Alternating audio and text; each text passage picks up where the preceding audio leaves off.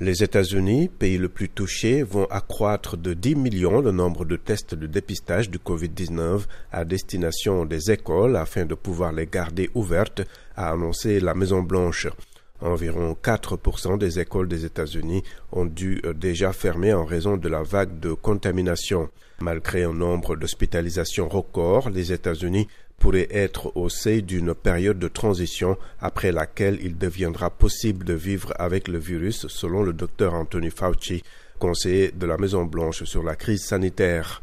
Le Québec s'apprête à durcir les mesures contre ceux qui refusent le vaccin en mettant en place une nouvelle taxe uniquement pour les non-vaccinés.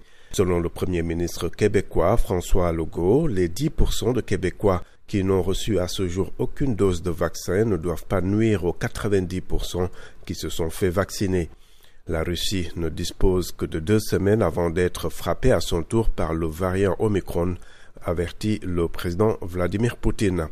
Boris Johnson, le Premier ministre britannique, a présenté ses excuses devant le Parlement. Il a reconnu avoir participé à une fête dans les jardins de Downing Street en plein confinement. Enfin, en Tunisie, le gouvernement a annoncé ce mercredi l'imposition d'un couvre-feu nocturne pendant au moins deux semaines face à une reprise fulgurante de l'épidémie dans le pays.